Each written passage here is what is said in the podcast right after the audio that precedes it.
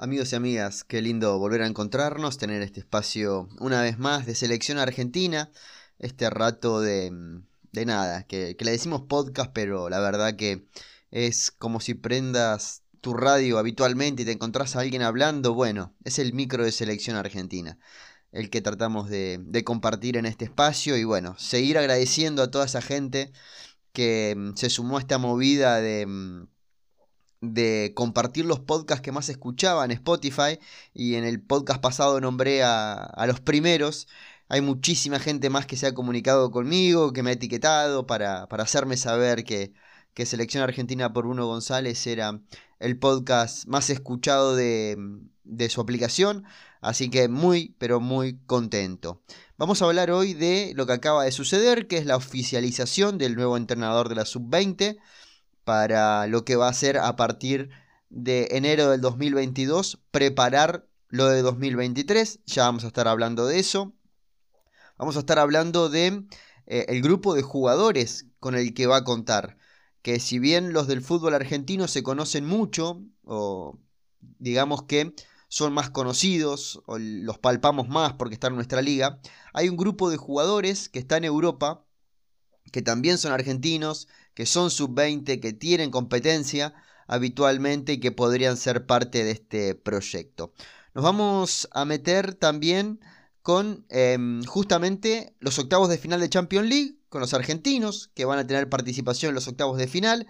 Ya quedó definido eh, los 16 equipos que van a estar compitiendo a partir de febrero del año 2022 por los octavos de final de la Champions League. Es importante saber qué argentinos siguen en carrera y cuáles eh, ya no forman parte de esta competencia. Algunos de renombre van a estar jugando la mm, eh, Europa League, perdón, y por qué quedaron terceros de su grupo. Así que vamos a estar haciendo ese repaso, algo de mercado de pases. Nos vamos a meter también un poquito con enero 2022 que será la primer lista de Scaloni, algún nombre que, eh, teniendo en cuenta el nivel actual, podría pelear un lugar en una lista de convocados, algún nombre que hace rato que no está, así que de todo eso vamos a llevar esta media horita de, selección argentina.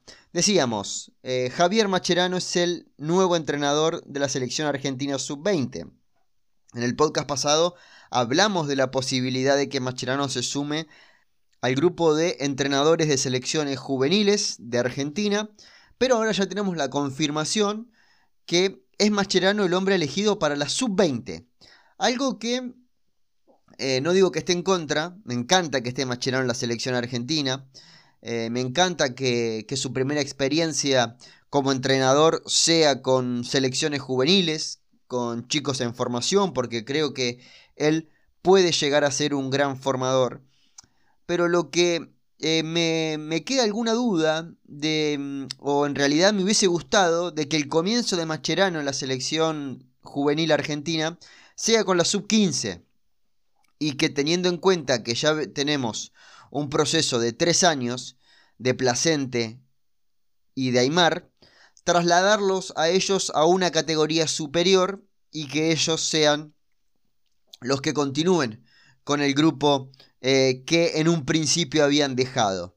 Eh, placente pasar a la sub-17 y agarrar todos los sub-15 que de hecho salieron campeones con él.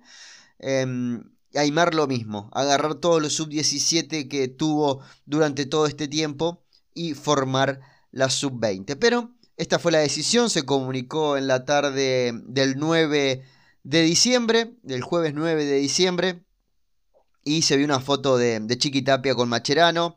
Eh, haciendo una especie de, anuncio, una especie de reunión, y ya se especifica de que arranca a trabajar en enero del 2022. Esto es con vistas a lo que va a ser el sudamericano del año 2023.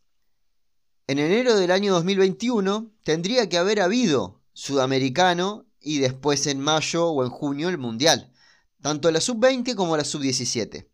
Pero por la pandemia, durante el año 2020 se suspendió esa competencia. Se decía en un principio que los sudamericanos iban a pasar para este semestre, para lo que iba a ser una especie de mes de octubre y jugar sudamericanos ahí de las categorías sub-20 y sub-17, pero finalmente se suspendió toda la competencia de juveniles. Sabemos bien que los juveniles no juegan todos los años, juegan cada dos años. O sea que el próximo sudamericano va a ser en el año 2023. No sería, no hubiese sido una locura que se cambie un poco este calendario para que eh, haya un sudamericano sub-21 y un sudamericano sub-18 en el año 2022, en el verano del 2022, como para que esos chicos que quedaron sin competencia puedan eh, vivir su experiencia de selección y además es nutrir a las selecciones mayores, em, sobre todo en Sudamérica, que se depende mucho de lo que se hace en los clubes locales, y hubiese sido importante. Em, decía que Macherano arranca a entrenar pensando en el, sub en el 2023 sudamericano y se clasifica mundial de, del 2023 con esta sub-20. Pero se espera que durante el año 2022 no solo haya entrenamientos en el predio de Seiza y amistosos en el interior del país, sino que se arme una especie de competencia amistosa dentro de los clubes de Sudamérica, como para que estos chicos empiecen a tener algo de fogueo. Se enfrenta Macherano con el mismo problema que se enfrentó el Bocha Batista, el entrenador saliente de la sub-20, que es la no cesión de jugadores. Cada vez más en el fútbol argentino vemos a jóvenes ya con poca edad jugando en primera división o entrenando en primera división. ¿Qué significa eso?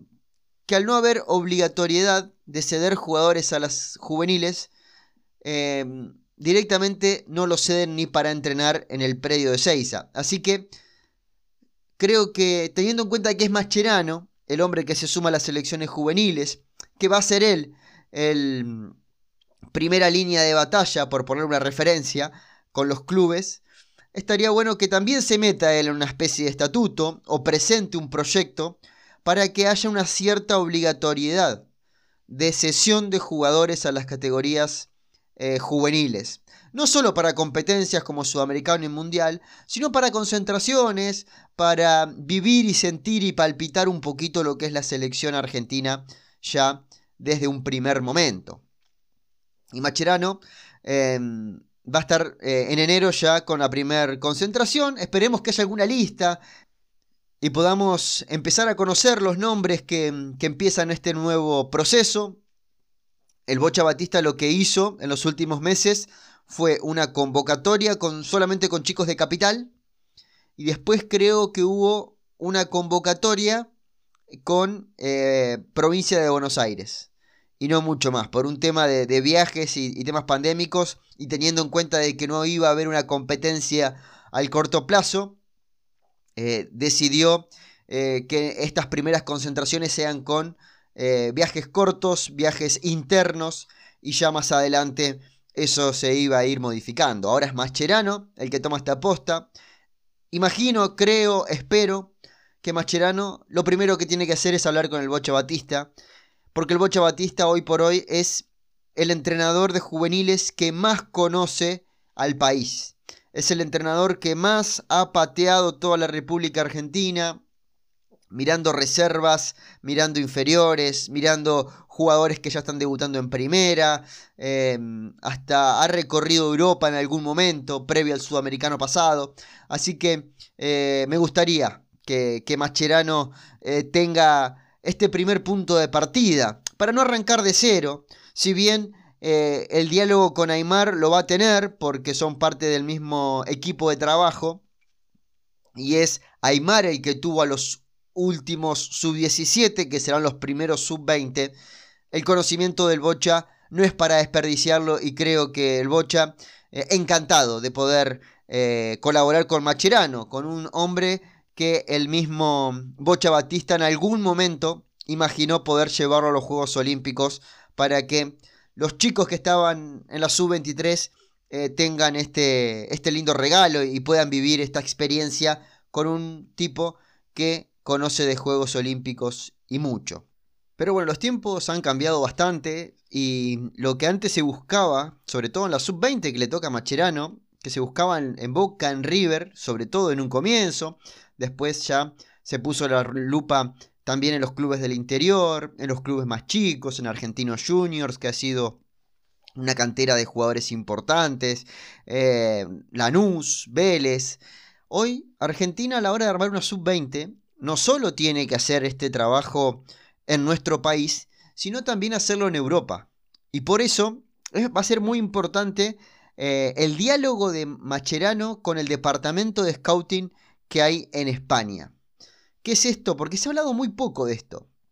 El 24 de abril de 2021, eh, la AFA, el sitio oficial de AFA, eh, hizo un anuncio acerca de la apertura del departamento de scouting a cargo de Juan Martín Tassi director del Departamento de Scouting Internacional de Argentina en España.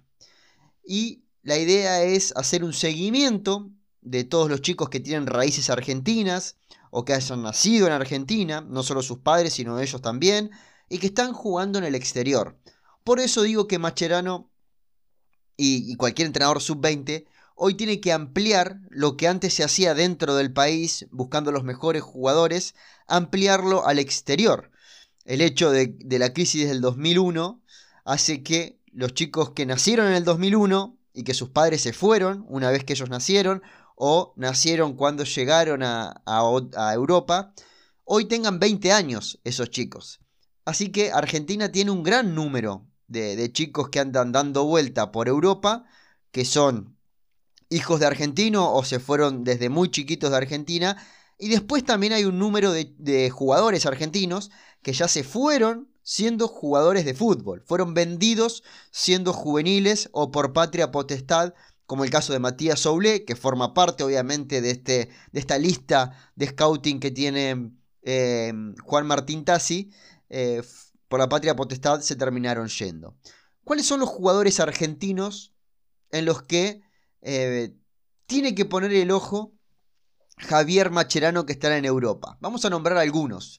Matías Soule, lo que decíamos, ya forma parte, ya tuvo una convocatoria, perdón, con la selección argentina mayor. Es alguien a quien se sigue desde cerca y, que se espera que tenga un gran futuro. Debutó el otro día con la Juventus, hace muy poquito.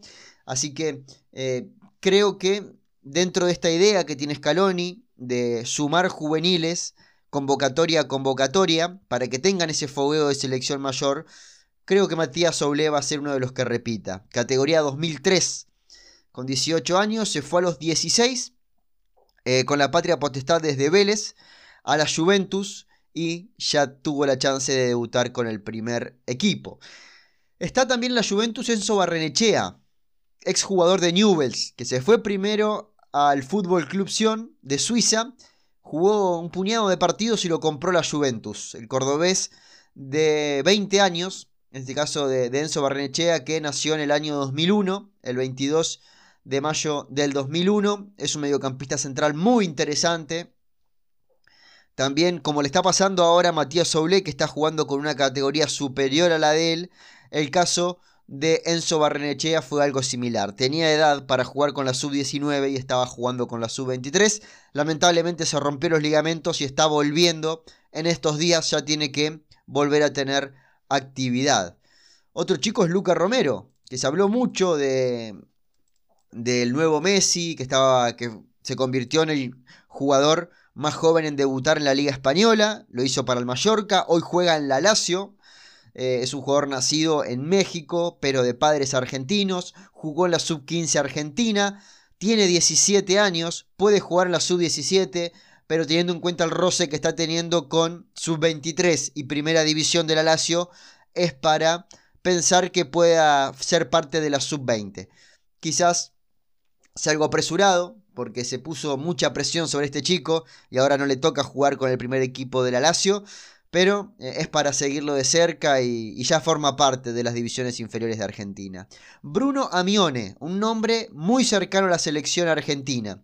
¿Por qué? Porque debutó muy chiquito en Belgrano de Córdoba y se fue a Lelas Verona, vendido, pero es de los que inició el proceso de la selección argentina. Cuando arranca el Bocha Batista con Placente, con Aymar, eh, Bernardo Romero, Romero todavía no estaba. Había otro director de. otro coordinador de selecciones juveniles que ahora no me acuerdo. Eh, cuando empezaron todos ellos, eh, el grupo que inició la sub-15 estaba Bruno Amione, campeón del sudamericano sub-15, campeón del sudamericano sub-17. Le tendría que haber tocado estar en la sub-20 este año, pero hoy por hoy no pueden contar con él. Hay que ver dónde arranca el camino de, de Macherano. Sí, con los Soulé. Eh, a ver, ¿quién más de acá? De esta lista, Soulé, eh, Matías Palacios, em, Luciano Vera, eh, Tiago Geralnik, que juega en el, en el Villarreal, exjugador de River, con Luca Romero, con Darío Sarmiento, que está en el Girona. Si arranca con los que van a jugar el Sudamericano del 2023, o deja este año para convocar a los que no van a tener competencia, pero todavía siguen siendo sub-20 eh, y, que tengan este paso por la selección argentina. El hijo del Cholo Simeone, Giuliano Simeone, es otro jugador que hay que tener en cuenta. Eh, y bueno, este, este, departamento de scouting, como decíamos, está trabajando para que eh, no sean robados. Está mal dicho esto. No son robados los jugadores pero para que los jugadores no se vayan a jugar otras selecciones y aparezca la Argentina como una opción a la hora de elegir. Eh, y eh, de esa manera se está trabajando con 300 juveniles nacidos entre el año 2000 y el año 2011 eh, entre clubes de España e Italia. Hay otro programa también para lo que es en Inglaterra. Ahí se encuentra Mauricio con Z, Mauricio Pochettino, el hijo del entrenador del PSG que tiene 20 años, que nació en Barcelona eh, y está jugando hoy en el Watford B. Eh, hay varios que, están dando vueltas y que hay que seguirlos desde cerca porque em, pueden ser eh, extraídos por otras selecciones. Es muchísima la lista de jugadores que, que están viviendo en Europa y que no se fueron por ser futbolistas, sino se fueron por una decisión de sus padres y hoy son futbolistas y que hay que seguirlos desde cerca. Em, vamos a ver dónde arranca este, este, gran trabajo que le espera Macherano, que es un lindo desafío, porque em, ves el grupo de entrenadores de, sub de em, las selecciones juveniles y es, son todos hijos de Peckerman. Eh, desde Scaloni eh, Macherano, Placente, Aymar, todos eh, salieron campeón. Creo que Macherano no. Salió campeón del sudamericano, Macherano, no del mundial. Pero el resto fueron todos campeones mundiales con, con Peckerman. Y ahora son los que comandan la selección argentina, tanto mayor como juveniles. Bernardo Romeo, que hoy es el, director de selecciones juveniles, también fue campeón con, del sudamericano. De, es de la categoría de, de Macherano. Así que, eh, bueno, esperemos que salga todo bien. Noté cuando anuncié que, anuncié, cuando mm, conté en Twitter de la posibilidad de que el reemplazante del Bocha Batista sea Macherano, hubo mucha gente que no estaba de acuerdo con esto y me sorprendió. Yo pensé que Macherano no tenía contras dentro de Argentina. Siempre pensé que Mache era el tipo que lo querían el de River, el de Boca, el de San Lorenzo, el de Independiente, el de Racing, el de Newell, el de Rosario Central. Y parece que hay como un grupo muy chiquitito, imagino que es muy chiquito porque es la primera vez que lo escucho, que eh, no está a favor de, que Mascherano sea parte de la selección por... Em, se le atribuye algo de, de camarilla en los vestuarios, qué sé yo. Yo lo que conozco de Mascherano es que daba la vida por la selección argentina y, es un tipo de, selección y forma parte de la historia de la selección y lamentablemente se fue sin, sin salir campeón con la mayor, pero que ahora tiene mm, su retorno al predio de Seiza. Él estaba trabajando, eh, y de hecho se le vencía el contrato en diciembre de este año, en el departamento de metodología, algo que no se explicó bien nunca pero que la idea en general era que eh, él sea el que baje la línea de cómo debía jugar todas las selecciones juveniles de Argentina. Creo que era algo osado el proyecto, porque eh, ¿para qué tenemos entrenadores si tenemos un director de juego, por ponerle eh, una figura? Y ese director de juego nunca fue entrenador. Así que creo que, nunca estuvo claro, pero bueno, eh, era un lindo pretexto para que ya estés trabajando en el periodo de Seiza y hoy es el entrenador de la selección argentina sub-20. Imaginamos que em, va a tener comunicación y, ayuda, sobre todo ayuda de, todos sus compañeros, de Bernardo Romeo, de Placente, de Aymar, del propio Scaloni. Eh, quiero leer eh, cuál es el cuerpo técnico, pero no, mm, no había nadie conocido, por lo menos para mí, que va a formar parte de, su cuerpo técnico eh, en este nuevo desafío al mando de la selección argentina sub-20. Va a estar el profesor em, Pablo Blanco como preparador físico y Oscar Hernández Romero como asistente técnico. Vamos a buscar quién es Oscar Hernández Romero. Y eh, estoy en su perfil de LinkedIn. Rarísimo esto. Pero bueno, ya formaba parte del departamento de metodología junto a Macherano. Es lo que dice su cuenta de LinkedIn. Antes estuvo trabajando en el Barcelona. Eso sí, sabía que, que iba a llegar alguien. Eh, que iba a llegar con alguien de, del Barça.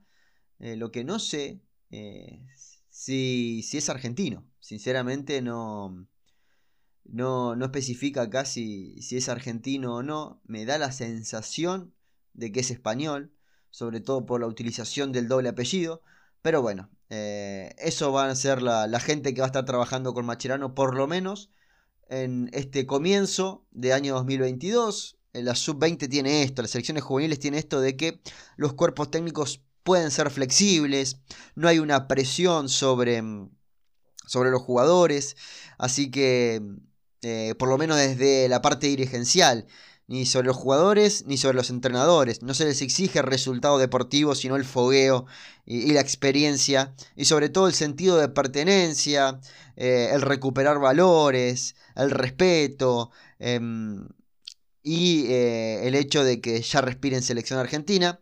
Al mando de Javier Macherano, esto creo que no está ni siquiera en duda. Vamos a hablar de los jugadores argentinos que van a estar en los octavos de final de la Champions League. Se va a estar sorteando el viernes, este no el siguiente, los, los enfrentamientos para el mes de febrero.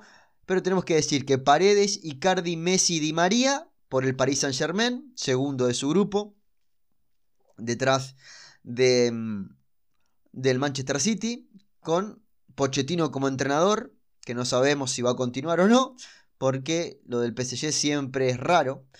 Em, Angelito Correa, Rodrigo de Paul y el Cholo Simeone por parte del Atlético de Madrid, Juan Foyt y Jero Rulli, que cuando estoy grabando esto acaba de terminar el partido em, en Bérgamo 3 a 2 frente al Atalanta, ganó el Villarreal y se metió como segundo de su grupo.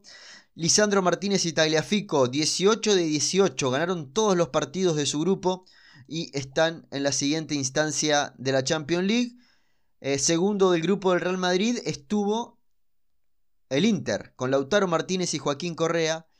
Dybala le ganó el grupo con la Juventus al Chelsea, porque el Chelsea empató con el Zenit 3 a 3, si no me equivoco, y eso hizo que la Juve se quede con el primer lugar. Otamendi segundo de grupo de Benfica, con el Benfica, perdón, segundo del grupo que eliminaron al Barcelona del Kun Agüero y el y Nicolás Capaldo es el otro argentino que va a estar jugando los octavos de final de la Champions League. Hay que esperar para conocer los segundos de grupo de la Europa League que se van a enfrentar a los terceros de grupo de la Champions League para ver quiénes acompañan a los primeros de grupo de la Europa League en los octavos de final. Es todo extraño. Pero bueno, así está dado todo esto. Y ya tenemos varios argentinos que van a estar disputando em, los octavos de final. Lamentablemente quedaron en el camino con Agüero, quedaron en el camino los chicos de, em, de Sevilla, que son un montón. Quedaron afuera Muso y Palomino del Atalanta. Hubo nombres importantes que han quedado en el camino de esta, de esta Champions League, pero tenemos una linda representación argentina en lo que va a ser eh, el año que viene. Eh, la definición de la competencia más importante del mundo al nivel de clubes. Y antes de, cerrar, quería contar un poquito y, empezar a pensar sobre todo. más que nada desde la opinión y desde, desde el rendimiento de algunos jugadores que pelean un lugar en lo que puede ser la primera lista del año 2022. Imaginamos que cerca del 10 de enero tendremos la lista que ya empieza a definir cosas, que va a ser una lista que como dijo Scaloni va a tener muchos juveniles, como pasó en la última convocatoria, que vengan a entrenar, que mm, imaginamos que no va a contar con Cuti Romero, porque está lesionado y no quieren tensar la relación con el Tottenham. Eh, y hay que ver qué pasa por ahí, si se convoca algún central diferente a los que se venían convocando. Em, y después hay que ver esta posibilidad que también se filtró desde el pedido de Seiza de darle descanso a Messi en enero para que prepare tranquilamente lo que van a ser los octavos de final de la Champions League y sí su convocatoria en marzo antes de lo que va a ser junio y septiembre, que son las últimas em, ventanas FIFA antes del Mundial. Viendo algunos rendimientos, eh, me animo a, pensar de que hay dos jugadores que van a estar esperando una vez más el llamado de, de Scaloni para lo que viene. Que no vienen estando en, consideración. Uno em, fue convocado en junio y después no volvió a la selección argentina. Y otro desde 2020, desde octubre del 2020 que fue convocado, pero que no tuvo minutos. El primero que nombro es Lucas Ocampos y el segundo Giovanni Simeone, dos jugadores que están teniendo un gran presente. El del Sevilla yo lo veo más convocable que Gio Simeone, porque eh, lo de Ocampos recupera el nivel ahora, en estos meses, eh, en estas 6-7 semanas, y lo de Gio Simeone viene en una progresión de hace unos meses ya, y no es convocado a pesar de que eh, no se podía contar con Agüero, que no se podía contar con Lautaro. Yo lo de Ocampos lo veo más certero y más posible que lo del propio Gio Simeone. Por el hecho de que es más del riñón de Scaloni, aunque no fue convocado en las últimas cuatro listas. Y porque el nivel de Ocampos es de selección, es para volver a intentarlo. Eh, incluso eh, en alguno de los videos de YouTube que, que estuve compartiendo hablaba de esta posibilidad que tenía el jugador del Sevilla de, de si se necesita un 9, un suplente de 9. Como está con la pólvora eh, Lucas Ocampos, que lo que tira al arco entra, y también es para pensarlo. Si bien el despliegue y la diferencia Lucas Ocampos la hace por las bandas, creo que también puede ser interesante ver a, Ocampos en ese sector del campo de juego si es necesario. Pero creo que son dos jugadores que em, van a estar esperando esta lista, porque se creen que, pueden ser parte de ella. Tanto Lucas Ocampos como Giovanni Simeone. Hay que ver Gio si cambia de equipo, porque se habla del Everton, se habla del Sevilla. Eh, también Lucas Ocampos no se va a mover, por lo menos no hay información al respecto del Sevilla durante esta temporada. Pero el presente de, de Gio Simeone para jugar en el Elas Verona no es normal. Está teniendo muchos goles, está siendo muy importante y se espera que el Elas Verona pague los 12 millones de, de opción de compra que tiene, jugador que pertenece al Cagliari, y que lo saque al mercado para que eh, algún equipo de Premier o de Liga Española eh, sea con sus servicios. Pero es un tipo que, que se muere por estar en la selección argentina y, no, no vería locado que, que, esté. Después con respecto a los juveniles que pueden llegar a sumarse, yo decía, se puede repetir lo de Matías Soulé por la progresión que hemos visto en Matías Soulé, pero imagino que pueda aparecer un Fausto Vera, que pueda aparecer un Facundo Farías, eh, Pepo de la Vega y algún chico más de Lanús. Quizás eh, Almendra, que si bien ya deja de ser juvenil, está bueno que, entrene. Em, creo que, que por ahí eh, iría a la convocatoria de, de Scaloni. Hay algunos chicos de, los Defensa y Justicia que realmente están teniendo un año excelente. Algunos de los chicos de Talleres, que también hay mucha juventud por ahí que puede ser aprovechable. Quizás hasta podemos ver algunos de los chicos que están en la MLS, que están teniendo un gran momento. Pienso en Ezequiel Barco, por ejemplo, por nombrar a algunos de los chicos que están en la MLS. Vamos a ver con qué nos encontramos eh, en esta lista, pero lista a lista si bien falta un mes para que conozcamos esa lista, eh, convocatoria a convocatoria Scaloni siempre nos deja algo de sorpresa. Así que bueno, Eh, vamos a estar, como siempre, como lo hicimos durante todo este 2021, semana a semana compartiendo información y todo lo que surja en el verano acerca de la selección argentina, con esta cuota de opinión que también le metemos y, viendo cómo se va desarrollando todo este comienzo de año 2022 que, que esperemos que sea uno de esos años gloriosos, el más glorioso de toda nuestra historia. Empecemos a soñar, yo creo que es el momento de, de que el momento de, de, levantar la copa en ese momento también nos acordemos de la selección argentina y de lo que se va a estar jugando mientras estoy grabando esto dentro de un año. Así que eh, por, ahí, por ahí tenemos que, ir pidiendo ya desde ahora, un año antes ya ir pidiendo por nuestra selección que, que lo necesitamos como argentinos, tener un buen mundial, tener eh, una actuación importante, sobre todo porque siento que eh, dejamos pasar la del 2018 y era, era una, una, linda camada que se estaba despidiendo, que con un buen trabajo podría haber logrado cosas, no digo títulos, pero sí una buena actuación y no irse en octavos de final. Eh, y yo era un gran defensor de San Paoli. De hecho, la única foto que tengo con un famoso es con San Paoli cuando era entrenador del Sevilla, vino a, Barcelona a jugar un partido y, pasé por el hotel y justo estaban subiendo al, colectivo, estaba el Mudo Vázquez, estaba mm, Nico Pareja, estaba el Tucu Correa, que, ahora está en el Inter, eh, Gabriel Mercado, había muchos argentinos y estaba BKCS y, y San Paoli. Em, perdón, estaba Scaloni y San Paoli. Qué casual, qué mm, curiosidad que ni se me cruzó por la cabeza Scaloni en ese momento, y, me estoy acordando ahora que, era parte de ese cuerpo técnico el que nos regaló la Copa de, del 2021, la Copa América del 2021. La única foto que tengo era con San Paoli, eh, ya se hablaba de esta posibilidad de que sea entrenador del seleccionado argentino. Y estaba muy ilusionado con él y con su manera de trabajar y porque veía que sus equipos eh, te regalaban algo y te dejaban un buen sabor de boca cuando los veías jugar y, eso nunca lo pudo plasmar en el seleccionado argentino. Y, me quedo con la espina del partido con Francia. Me estoy yendo por las ramas eh, sin, sin sentido, pero ese partido con Francia, jugando con un 9, jugando con el Kun Agüero como estaba el Kun en ese momento, creo que la historia podría haber sido otra contra el que después terminó siendo campeón del mundo. Pero no es momento de, de ponernos melancólicos. Señores, señoras, agradecido como siempre que estén de ese lado, que compartan conmigo esta media horita de selección argentina. Los invito a que pasen por Twitter, arroba González Bruno. Los invito a que pasen por el canal de YouTube, Bruno González. Ahí estamos habitualmente compartiendo todo acerca de la selección argentina. Les mando un fuerte abrazo y sepan que en este espacio hablaremos siempre de selección argentina. Un fuerte abrazo.